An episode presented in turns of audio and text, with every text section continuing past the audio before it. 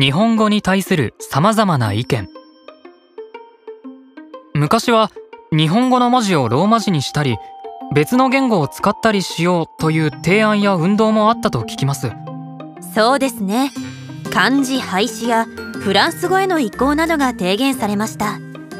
漢字廃止？私は漢字とひらがなの組み合わせは好きだけどな。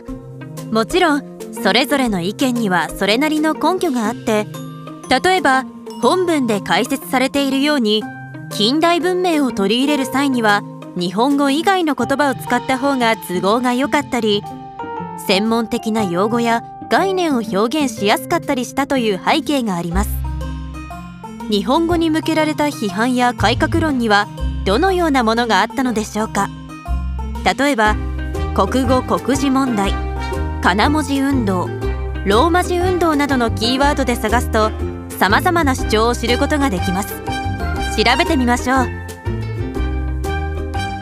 調べよう。日本語に向けられた批判や改革論にはどのようなものがあったかキーワードを用いて調べてみよう。